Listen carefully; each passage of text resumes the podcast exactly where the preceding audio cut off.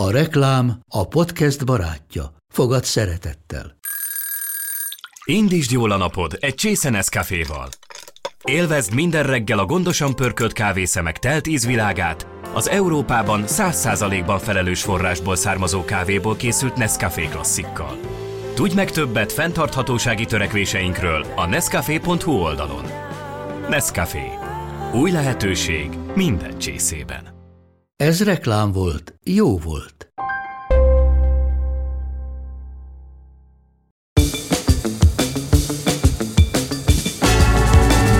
Ez az Időutazók Podcast a Dívány munkatársaival. Ha van fél órád, fejtsük meg együtt, valóban jobb volt-e régen, mint most. Kollégáimmal arról beszélgetünk, hogy a múlt milyen kapcsolatban áll a jelennel. Múltidézés, aktualitások, kultúra és sok-sok egyéni nézőpont a szerkesztőségünkből. Tiltott boncolások, illegális kísérletek, bizarr gyógyszerek. Hosszú út vezetett az orvoslás mai állapotáig, hogy aztán napjaink egészen új nehézségeket hozzanak. Mivel kellett szembenézni a modern embernek a pandémia idején, és mi a legnagyobb kihívás ma a gyógyítás terén? A divány vezető szerkesztőivel, Kálmán Szonya újságíróval és dr. Hujber Szabolcs nyelvész dalszövegíróval arról beszélgetünk ebben az epizódban, hogy hogyan alakult az orvoslás és a betegség tudat régen és most. Én Reiber Gabriella vagyok, ez az Időutazók Podcast.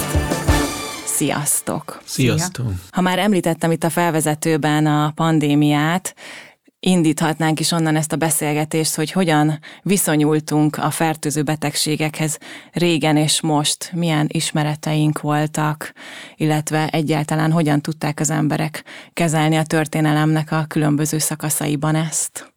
Szerintem alapvetően meghatározza a viszonyulást az információ áramlás, tehát mondjuk Firenzében 14-15. században lassabban jutottak el az információk, ezért nem volt az, mint most a Covid idején, hogy azonnal órákon belül már mindenki tudta, hogy mit kell csinálni. És lehet, hogy ez egyébként a pánikot jobban fokozta, tehát mondjuk, hogyha az embernek több információ van, ami ijesztő lehet, akkor jobban megijed, és emlékszem, amikor, amikor három éve a Covid elkezdődött, hogy lefertőtlenítettünk minden zacskót, meg, tehát olyan szinten voltunk megijedve, már aki, hát én, én például meg voltam ijedve, hogy nem tudom elképzelni, hogy ez hogy lehetett a pestis járvány idején Firenzében, de, de valószínűleg ott, ott az információ hiány miatt sokan még együtt együtt mulatoztak mondjuk fertőző betegekkel. Mennyire volt veszélyérzet korábban? Hát azt nem tudom, hogy mennyire érezhették magukat veszélyeztetetnek, viszont azt gondolom, hogy ők akkor abban, amit akkor tudománynak gondoltak, amit elfogadtak arról, hogy ez az oka, tehát mondjuk egy pestis esetében volt egy olyan magyarázat, ami szerint ez Isten büntetése, ugye a te tékozló kihágásokkal teli életedért. Volt egy úgynevezett miazma elmélet, ami a szerves anyagok rothadása kapcsán keletkező betegségként gondolt a pestisre, de, de hogy ezt akkor gondolom elfogadták az emberek. Most viszont pont ugye a Szabi által is említett nagyon gyors információ áramlás révén valójában még azelőtt kerültek hozzánk információk a koronavírussal kapcsolatban is, hogy tudtuk volna azokról, hogy ezek ténylegesen megfelelnek a valóságra az acskó fertőtlenítés például, hogy a mindent is fertőtlenítettünk mindennel, gyakorlatilag levetkőztünk, levettük a ruhánkat, azonnal beraktuk 90 fokon most, nyilván lehet, hogy egy kicsit túlzok, én sem biztos, hogy mindezt megcsináltam. De, de hogy nem.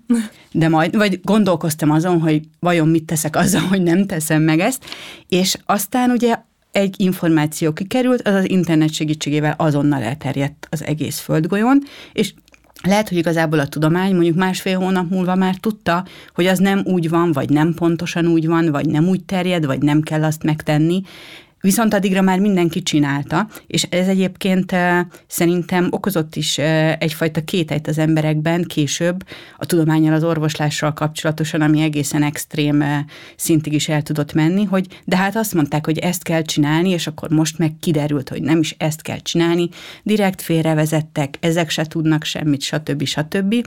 Hogyha ehhez hozzáveszünk, hogy még azért dezinformációk is terjedtek, akkor itt egészen furcsa helyzetbe kerültünk, mert valójában egyfajta kísérletben, idézőjelben vettünk részt, aminek nem egy szándékos kísérlet, ezt azért fontos kihangsúlyozni, de hogy láttuk gyakorlatilag egy ilyen élő közvetítésben a tudománynak a működését, amiben korábban nem igazán lehetett eh, ilyen típusú belelátása az embernek, mert kiolvasgatott kísérleti, harmadik fázisú klinikai kísérleti eredményeket egy oltásról vagy egy gyógyszerről. Hát azok, akik ebben a szakmában dolgoztak, vagy kifejezett érdeklődésük volt, most meg azért hírek szintjén mindenki azt böngészte, hogy ennek az oltásnak akkor hány százalékos a hatékonysága, és akkor az a gyógyszer most azt mondták, hogy jó, jó, á, mégse jó, nem igaz, bevegy vegyem-e azt a egyébként állatgyógyászatban használatos antivirális szert, amiről a szomszéd azt mondja, hogy nagyon jó, meg azt mondja mondjuk róla Donald Trump, hogy nagyon jó, de egyébként meg azt olvasom, hogy nem. Tehát, hogy egy ilyen nagyon érdekes helyzetbe került az emberiség azáltal, hogy rengeteg mindent hallott, rengeteg információja volt, de nem volt meg a szűrője hozzá, hogy ezeket értékelni tudja. Ezzel valószínűleg Firenzében nem szembesültek még. Szembesültek viszont fura gyógyszerekkel. Igen. Annak idején. Ez tény és való. Erről a Diványon Bálint Lila kolléganő, illetve én is írtunk, ez az úgynevezett szennypatika volt az egyik fele a dolognak, amikor hát mindenféle emberi testből származó dolgot is, legyen szó ürülékről, vagy akár főzsíról felhasználtak gyógyítási célokra, de ez egészen addig is elment, hogy a holtestekből nyerték ki a különböző szereket, mondjuk koponyacsont, porát, azt fejjel kapcsolatos bántalmakra bevették, akkor a vérről úgy gondolták, hogy az vitalizál, feltölt erővel, tehát mondjuk a kivégzéseknél, így az elit helyekére, honnan föl lehet egy kis vért be lehet gyűjteni egy kis vért valamibe, az azért ott ment némi tülekedés. Ez nagyon bizarr. Igen, de mondjuk ugyanilyen az is, amikor fekáliát fogyasztottak azok, illetve hát valószínűleg nem saját szándékkal, akikről úgy gondolták, hogy démon szállta meg őket, mert az volt az elképzelés, hogy a démon úgy megundorodik majd a fekáliától, hogy ezért távozik az adott illető testéből. Hát nem tudom, én megundorodtam az ötlettől is, de valószínűleg ez a démoni megszállása nem annyira volt hatékony. Egyébként ez a kutyaharapás szőrivel gondolkodás, ez szerintem nem mindenhol hibás logika, tehát ráhibázhattak egyszer-kétszer, Viszont a népi gyógyászatban, hát nem a fekáliára gondolok, hanem például a fokhagymára, tehát sok minden egyébként bejött, tehát mondjuk a pestis járvány idején is sok olyan növényt alkalmaztak, ami lehet, hogy átmenetileg kezelte a dolgokat, vagy, vagy úgy tűnt, mintha, vagy, vagy némi védelmet nyújthatott egy-két olyasfajta növény, ami, amit a természetben megtaláltak és régóta használták. Hát igen, az extrém eset az egész más. De lehet, hogy néha az is segített. A placebo hatást azt mindenképp figyelembe kell venni, tehát azért az ember az pszichológiai lény is, tehát hogyha elhiszi, hogy működik, lehet, hogy tud működni bármi. Igen, hát gondolom nem Pestisnél, de, hát de abszolút, igen. és hát a népi gyógyászatban azért az elvitathatatlan, hogy nagyon sok mindenre a kísérletezéssel, hogy használták ezeket a főzeteket, tinktúrákat, fogyasztották őket, nagyon sok mindenre rájöttek, amit ugye a mai napig alkalmazunk, és most már adott esetben bizonyított, tudományos bizonyítékon alapuló gyógyhatása miatt alkalmazunk, tehát az abszolút nem sútba dobandó része annak, ahogy régen gyógyítottak.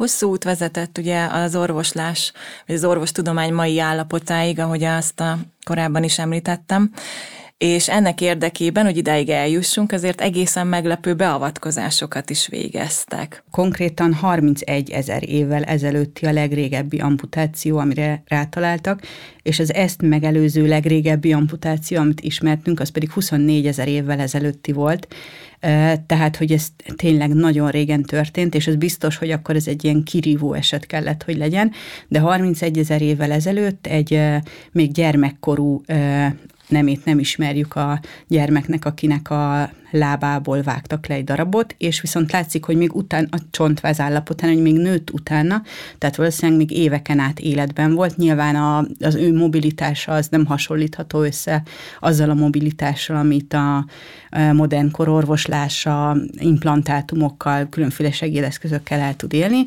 de tény és való, hogy ő még éveken át élt, valószínűleg a közösségnek ebben nagyon nagy szerepe volt, hiszen őt úgy kellett gondozniuk, ami akkoriban szokatlan lehetett, de ami még még érdekesebb, hogy mondjuk nem halt meg szepszisben, nem fertőződött el a sebe, tehát 31 ezer évvel ezelőtti körülmények közt is nem csak, hogy végre lehetett hajtani sikeresen egy ilyen beavatkozást, hanem utána életben lehetett tartani azt, aki átesett rajta.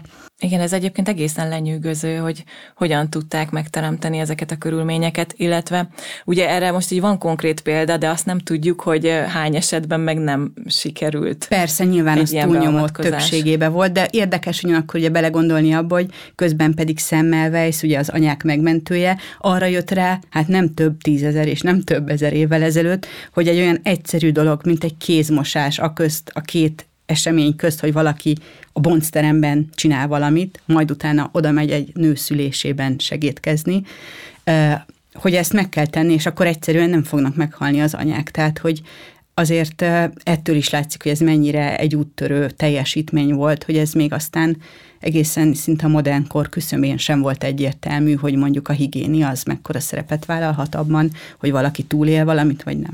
És egyébként Semmelweis kollégáinak a reakciója is mutatja ezeket a dolgokat, tehát ö, igyekeztek félreállítani, mert hogy a presztízsüket rontotta. Tehát lehet, hogy az orvostudományban fontosabb volt az, hogy kifelé milyen tekintélyük van, mit mutatnak, mint a páciensnek az egészsége. A visszakanyarodva meg az amputáláshoz, meg egyebekhez, hogy a koponyalékelés is egyébként az első műtétek egyike volt, ami hát én azt találtam, hogy 8500 éve már bizonyíthatóan volt koponyalékelés műtéti jelleggel, de hogy nagyon érdekes, hogy, hogy a módszer az már egész modernnek mondható, már mint hogy beavatkoznak, hogy a, a, a beteg agyát mentsék, viszont lehet, hogy mögött az ideológia még nagyon kezdetleges volt, azt gondolták, hogy démonokat űznek ki, meg ilyesmik. Tehát nyilván összesen lehet hasonlítani egy 8000 évvel ezelőtti agyműtétet egy mostanival, nem azért műtik meg, mert hogy kiűzik a démonokat. Persze, hát ugye a Pestisdén is ugye a karantén intézménye, amit pont a Covid kapcsán mindannyian nagyon is jól e, ismerünk, és szerintem kevesen vagyunk, akik nem voltak karanténban valamennyi ideig. Ugye ez a pestis járványok kapcsán született meg ez a e, módszer, amivel egy betegséget kordában lehet tartani, hiszen azt nem biztos, hogy tudták, hogy itt most pontosan mi történik, illetve mi nem történik, de karanténba zárták a közösségeket, és így tudták elejét venni annak, hogy a betegségek terjedjenek. Viszont, hogyha már említetted a Covid-ot ismét, ugye ez nagyon komoly nyomot hagyott azért a mai kor emberében olyan szempontból is, hogy számunkra a karantén az egy nagyon ismeretlen dolog volt. Tehát a, a mi életünkben ugye ez korábban még nem nagyon fordult elő, és megtapasztaltuk ezzel együtt az orvostól való elzártságot is, illetve ennek a nehézségeit, illetve az oltás ellenességnek a fellángolását, az oltáshoz való teljesen különböző és indulat kapcsolatokat kiváltó hozzáállásokat. Igen, hát ugye azt mindenki természetesnek vette, hogy házi orvosa az rendel x napot egy héten, és hogyha neki valami baja van, akkor oda be lehet menni, az lehet, hogy kell ülni a váróban másfél órát, most mondtam egy számot, de hogy meg fogják őt nézni, és akkor fog valamiféle ellátást kapni. És a Covid idején ugye nem, hogy a házi orvoshoz, de volt egy időszak, amikor gyakorlatilag semmilyen orvoshoz nem jutottunk be, nem tudtunk vele kommunikálni, főleg akkor, hogyha mondjuk covidos tüneteink voltak, amit leginkább szerettünk volna, hogy valaki nézzen meg, hanem akkor kihívtuk ugye a tesztelőket, és otthon vártuk, hogy mondjuk lesz, hogy két nap múlva jöjjenek meg, és levegyék azt a mintát, majd újabb x nap múlva megtudjuk, hogy most akkor covidosok vagyunk, vagy nem. Tehát, hogy az, amit a modern ember nem nagyon tapasztalt meg, főleg mondjuk nagyvárosi életmódot él, vagy az nem adott, hogy az orvoshoz bemegyek, és akkor ő megnéz. És aztán ugye az még nagyon sokáig elhúzódott, hogy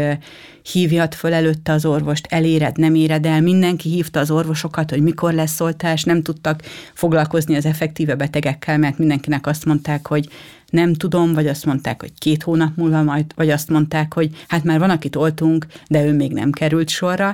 Tehát, hogy itt az orvos-beteg kommunikációban egy olyan zavar keletkezett, aminek szerintem, bár erről nyilván orvosok tudnának leginkább beszélni, máig is megvannak a problémái, és ez bizonyos értelemben, bár a pandémia elején ugye este nyolckor mindenki tapsolt az ablakban, a őket ellátó egészségügyi személyzetet elismerendő, utána viszont a társadalom egy rétege inkább ellenük fordult, és orvos ellenes lett, vagy akár oltás ellenes lett, mert nem tudom, hogy mi ez, módosítja a géneket, ne rajtam kísérletezzenek, stb. stb. És ami kicsiben elindult azzal, hogy valaki maszkot sem hajlandó fölvenni, utána oltás sem akar, és egyébként is az orvos nem tud semmit, tehát egészen érdekes folyamatok indultak el. Mhm, és az indulatokat szerintem az is tovább szította, hogy volt egy ilyen kényszerhelyzet, hogy tehát egy, van egy betegség, amire az egész világ koncentrál, és az összes többi az háttérbe szorult. Igen. És a szűrővizsgálatok tömege, tehát még mindig nem látjuk a teljes hatását ennek a két-három évnek,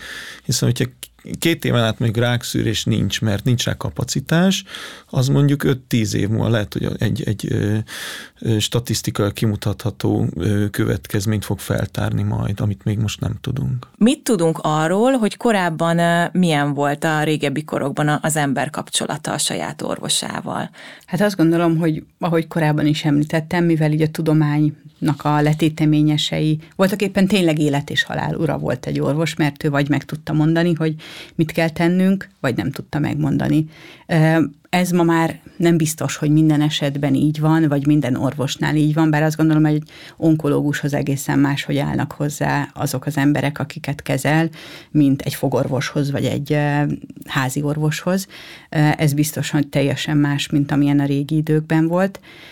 Illetve hát ugye régebben még az is érdekes volt, hogy a tudomány és a vallás azért elég erősen összefonódtak, hiszen a, sokszor a vallás főemberei voltak azok, akik az gyógyítást is irányították. Azért nem nagyon volt olyan kolostor, vagy nem nagyon voltak úgy szerzetesek, akik mondjuk herbáriumot ne ápoltak volna, ne lettek volna különféle készítményeik a legkülönbözőbb betegségekre, amikből szintén van egy csomó, amit mind a mai napig használunk, és mind a mai napig, hogyha az ember elmegy kolostorokat meglátogatni, akkor ott vehet egy kis krémet a hátfájására, vagy vehet valamit, amivel, hogyha köhög bekenheti a melkasát, tehát hogy itt azért egészen érdekes összefonódások voltak, ami a tekintét növelte, plusz az, hogy ugye nem férhettek úgy hozzá orvosi ellátáshoz, ahogy mi hozzáférhetünk, szerintem ez is felértékelte eléggé erősen azt, hogy mi történik akkor, amikor végre orvos elé kerül valaki. Szerintem az is van, hogy komplexebb volt az a, az a foglalkozás, tehát nem, nem volt olyan specializáció, mint most.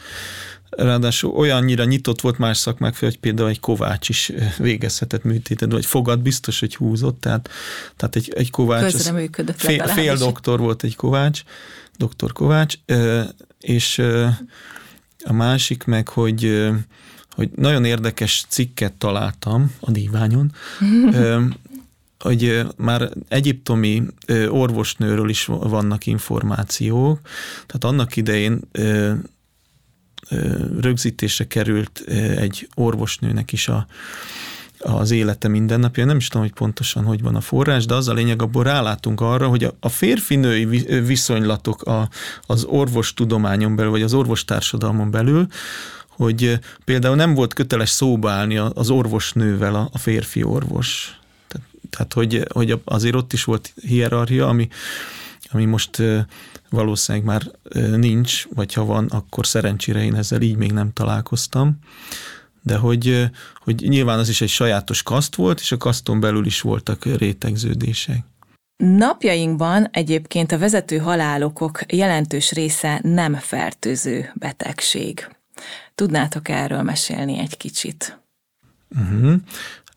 Ha megnézzük, nagyon érdekes, én megnéztem azt a listát, hogy a vezető halálok világszerte, halálokok világszerte, valóban a nem fertőzők vezetnek, tehát szív- és érrendszeri betegségek, légúti, máj, vese, stb. stb. Tehát nyilván rákos megbetegedések alapvetően, de ez kontinens függő is, mert például nyilván a, a fertőző betegségek Afrikában sokkal több áldozatot szednek. Azt is megnéztem, hogy évente 56 millió ember hal meg, és ennek az eloszlása és elég érdekesen mutatkozik meg a kontinensek tekintetében, tehát Afrikában nyilván a fertőző betegségek inkább előtérben vannak, és itt, és itt felmerül a kérdés, tehát a nem fertőző betegségeknél inkább a attitűd, tehát a hozzáállás kérdése merülhet fel, tehát hogyha mondjuk rendszeres mozgás, étrend, egészséges életmód, akkor ezek elkerülhetők.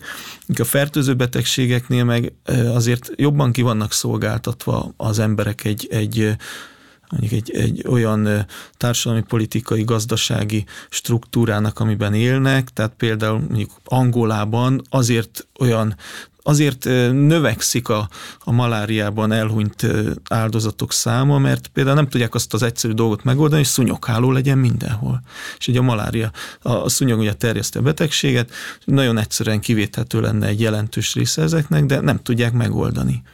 Ezt nehéz elképzelni Európában, hogy ne, ne tudnák megszervezni társadalmi szinten a szúnyogháló elosztást, mondjuk minden háztartásban szúnyoghálót jelszóval.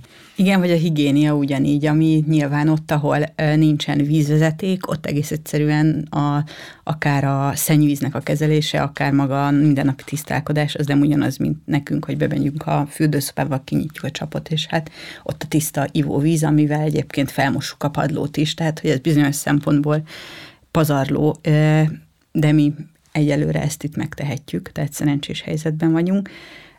Az életmód, amit említett Szabi, az igen, ez nagyon fontos, ismerve azt a tényt, hogy elhízás ból fakadó, vagy azzal kapcsolatos állapotok nagyon jellemzők, hát leginkább a fejlett világra egyébként. Már csak kevesen emlékezhetnek Buga László, azaz Buga doktor tanácsaira. A századforduló idején született felvidéki orvos három és fél évtizeden át adott egészségügyi tanácsokat a rádióhallgatóknak, és többek között a Szabadföld olvasóinak. Idézzük fel itt most a 77 éves Buga doktor egy nyilatkozatát, amely nem vesztette érvényét azóta sem. Halljuk erről Buga doktor véleményét. Móra Ferenc mondását még szögedi diákkoromban megtanultam. A hosszú élet és az egészség titka az, hogy meg ne rövidítsük.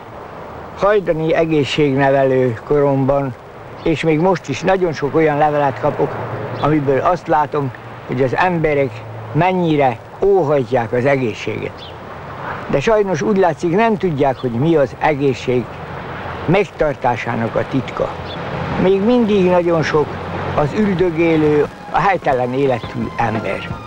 És nagyon érdekes az, hogy ugyanakkor az egészségtudatosság az ugye egy mozgalom, egy fontos dolog a mindennapjainkban, és látjuk mi is azt, hogy szeretnek az emberek olyan élelmiszerekről, akár étrendkiegészítőkről, módszerekről tájékozódni, amik segítik őket abban, hogy hogyan lehetnének egészségesebbek, de közben szerintem az egészségtudatossághoz az is hozzátartozna, amivel viszont nem mindenki van tisztában, hogy mondjuk a saját testének az alapvető működése, vagy egy betegség normális lefolyásának a menete, van egy eh, Facebook csoport, amit még a pandémia kezdetén indítottak el, lelkes eh, fiatal orvosok teljesen magánidejükben végzik ott a tanácsadást, eleinte az oltásokkal kapcsolatosan, most már így gyakorlatilag az egészségügy minden területéről, és aki eh, esetleg követi a hallgatók közül, ismeri ezt a csoportot, az biztos ugyanúgy tisztában van vele, mint én, hogy teljesen alapvető dolgok, három napja köhögök,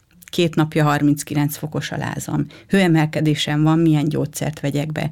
Tehát nagyon sokan vagyunk, akik olyan kérdéseket teszünk föl az egészségünkkel kapcsolatosan, és biztos tettem már fel én is ilyet, ami, hogyha egy kicsit jobban ismernék az emberi test alapvető működését, a betegségek alapvető lefolyását, akkor nem merülne fel, és egy csomó helyzetben nem kellene embereknek a gyereküket vagy saját magukat orvoshoz vinnie amiatt, ami egyébként abszolút élettani, és nincs vele semmilyen gond. De lehet ezt egyébként így látatlanban diagnosztizálni? Azért ez egy nagyon megosztó kérdés szerintem. Igen, hát főleg, hogy rengeteg öngyógyítási kezdeményezés is van, ugye az interneten, meg az itt-ott talált információk alapján. Igen, ugye azért azt tudni kell, hogy nyilván a telefonon keresztül nem fogja a tüdejét meghallgatni egy orvos se a páciensnek, de mondjuk felvesz egy anamnézist, ha házi orvosáról van szó, akkor ismeri a kortörténetét, hogyha elmondja az illető az tényleg, hogy mondjuk hőemelkedése van, és erre szeretne gyógyszert bevenni, akkor elmondhatja neki az orvos, hogy de hőemelkedésre ne vegyen be gyógyszert, mert felesleges, vagy elmondhatja neki, hogy ha két napja köhög, akkor azzal nincsen semmi gond, de milyen köhögéscsillapítót használjon, ha az szükséges, vagy mondjuk inhaláljon, ha az szükséges. Nyilván én sem vagyok orvos, tehát nem látom ezt teljességében, de hogy azért a telemedicinának biztosan van valamilyen szintű létjogosultsága, és nyilván ez pedig az orvos kompetenciája, hogy belássa, hogy mi az a szint, amikor viszont a telemedicina már nem működik, és a fizikai vizsgálat szükséges. Ekkor viszont nyilván nem fog felírni a felhőbe neki, vagyis reméljük, hogy nem nagyon írnak fel a felhőbe. Mondjuk egy antibiotikumot, amit a magyarok nagy része nagyon szeret, hogyha eléggé rosszul érzi magát, saját megítélése szerint, akkor egy antibiotikum az biztos csodát fog tenni. A helyzetet tovább súlyosbítja az a tény, hogy ugye egyre több kórházi vagy ilyen orvosos sorozat van, és az öngyógyításnak egy külön fórum az, hogy a tévében azt láttuk, hogy persze az is lehet, sőt olvastam is, a vészhelyzet, a 94-ben elindult ez a sorozat, és elég sokaknak hasznos információkkal szolgált, bár nyilván a, a, fikcionalitás az, az fontos volt ott, tehát nem feltétlenül minden pont úgy történt, de voltak visszajelzések, hogy valakinek ez mentette meg az életét, hogy a sorozatban látott valamit, felfedezte magán azt még időben, és ugye az egy fontos dolog, hogy ezek után szakemberhez elmenni, tehát nem otthon lefolytatni a kezelést, vagy bármit. Szóval nyilván az öndiagnosztizálás önmagában nem baj, csak akkor van baj, hogyha ezt nem, nem adja át ezt egy, egy szakember kezébe. Igen, én is láttam egy olyan esetet, amikor talán TikTokon egy tartalomgyártónak a követői hívták fel a figyelmét, hogy hát szerintük pajzsmirigy problémája van, mert úgy néz ki a nyaka, amit eleinte elhesegetett, majd elment orvoshoz, és kiderült, hogy hát pajzsmirigy problémája nincsen, de egyébként meg mandula gyulladása van. Tehát, hogy Nyilván most erre kiérezettebbek vagyunk így a COVID után, hogy az egészségünket, a testünket figyelgetjük. Akiben esetleg van némi hipohondriára utaló hajlam, az, annak szerintem ez borzasztóan nehéz időszak lehetett, és lehet most is, mert ugye az egészségünknek ez a vetülete annyira fókuszba került, de hát igen, az a lényeg, hogy még hogyha mi azt is gondoljuk, hogy dr. Google segítségével sikerült megállapítanunk, hogy mi a bajunk, és hogyha lenne pecsétünk, akkor már fel is tudnánk magunknak írni a megfelelő szert. Úgyhogy azért higgyük el, hogy az orvos nem véletlenül járt hat évet egyetemre, majd utána volt évekig rezidens, majd készít, vagy tanult, és ment át azon a szakvizsgán. Nem biztos, hogy a mi két napon át tartó keresési jamborink az ugyanarra az eredményre tud jutni, mint amire az ő szakértelme. Ugyanakkor azért tájékozódási, illetve edukatív szerepe ennek mindenképpen van, hogy nagyon könnyen hozzájutunk ezekhez az információkhoz. Megragadta a figyelmemet itt a Nürnbergi kódex. Uh-huh, 1940 itt a Nürnbergi perek kapcsán merült fel azoknak a felelőssége, akik mindenfajta kísérleteket végeztek, vagy orvosi beavatkozást hajtottak végre ebben az időszakban. Tehát ez egy, ez egy nagyon jó hozadéka volt a, hát végül is az, annak a számonkérésnek, ami történt a második világháború és a holokauszt után. Ha jól tudom, akkor köz, közvetlen összefüggés volt mert hogy ez nem csak azokra az ügyekre lett aztán érvényes, hanem azóta minden egyes vizsgálatra, kísérletre kiterjedt érvényességgel bír ez a Nürnbergi kódex, tehát hát immáron akkor ezek szerint 76 éve le, van, le vannak fektetve az alapjai annak, hogy hogyan kutakodhat, vizsgálódhat az emberi testtel kapcsolatban egy, egy orvos vagy egy szakember és hát a bioetika, tehát hogy, hogy, hogy hol van, vannak erkölcsi határai annak, hogy felfedezzük az emberi testnek a tűrőképességét, a reakcióit, de itt felmerülhet az is egyébként, hogyha, hogyha nagyon szigorú keretek közé tereltük volna mindvégig azt, hogy hogyan lehet rájönni az emberi testtel kapcsolatos dolgokra, akkor, akkor vajon haladt volna az orvostudomány? Hát nyilván élő emberek kapcsolatosan az, az egész más, mint hogy a holtestek. Tehát nagyon szigorú szabályok vonatkoztak mondjuk a középkorban a holtestekre is, és mondjuk illegális volt hozzájuk nyúlni, boncolni, de ha ezek nem lettek volna, nem jövünk rá sok mindenre. Tehát ezt, ezt nyilván külön kell választani, hogy élő emberen kísérletezni, vagy már elhunyt embernek a testét a tudomány oltárán hát nem feláldozni, de felhasználni, hát ez furán hangzik. Le voltak szabályozva a dolgok, de átlépték ezeket a szabályokat, az azért a tudomány szempontjából kifejezetten előrelépést jelentett. Lenne egy körkérdésem itt a beszélgetés végére hozzátok, hogy mitől féltetek volna a legjobban száz évvel ezelőtt betegségek egészségterén, és mi az, amitől most legjobban féltek? Szonya? Hát én azt gondolom, hogy mivel anya is vagyok, amellett, hogy újságíró, biztos, hogy valamilyen járványos gyermekbetegség lett volna, azért ebből száz éve lehetett válogatni, hogy épp melyikre gondol az ember, azért a gyermekek halandósága egészen másképp festett akkor, mint most, és ebben a korábban már említett oltásoknak elég nagy szelepe van, tehát akkor biztos, hogy bár valamilyen járványos gyermekbetegség aggasztott volna, most, mostán daganatos megbetegedések, hiszen ugye azt is látjuk, hogy teljesen egészséges életet élő, egészséges emberek is e, szenvedhetnek valamilyen ráktípusban. Ez az a betegség, amit talán legkevésbé ismer jelenleg a tudomány. Mondják azt is, hogy ez voltak éppen nem egy betegség, mi szerint rák, hanem nagyon sokféle betegség, amiben van valami hasonló. Hát talán ezt emelném ki. Köszönöm. Hát nekem egyértelmű, a spanyol nátha járványban én, nekem az az érzésem, hogy ott elhunytam volna, hogyha akkor élek, vagy nem, nem tudom. Uh, szóval elég sokan meghaltak, és elég ijesztő statisztikák vannak, többen haltak meg benne, mint a háborúban, magában az első világháborúban. Úgyhogy att, attól biztos, hogy féltem volna, és akkor bevonzottam volna a bajt. Most pedig, ja, hát most is be tudok vonzani bármilyen bajt, úgy beszélek most róla enne, ezen kockázattal, de de biztos, nekem is egy daganatos betegség, és, és ez az, azért probléma, hogy sokan cikinek, vagy kellemetlenek tartanak bizonyos vizsgál, szűrővizsgálatokat, vagy azért, mert hogy, hogy mások mit gondolnak, mit tudom én, egy kolonoszkópia, nem meri elmondani, hogy, hogy ilyen vizsgálatom mert szégyeli, hogy, hogy így vizsgálták meg, pedig hát mit tett, felelősségteljesen figy, odafigyelt a testére.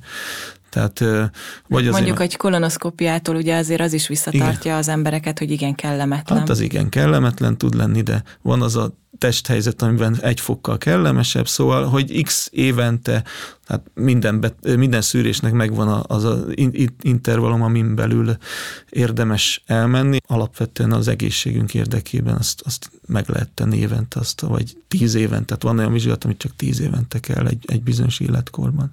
Így van, mindenki járjon szűrésre. Legyen ez az árszó. Nagyon szépen köszönöm, hogy itt voltatok.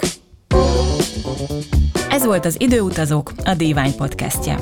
Beszélgető társaim ebben az epizódban Kálmán Szonya és dr. Hujber Szabolcs vezető szerkesztők voltak.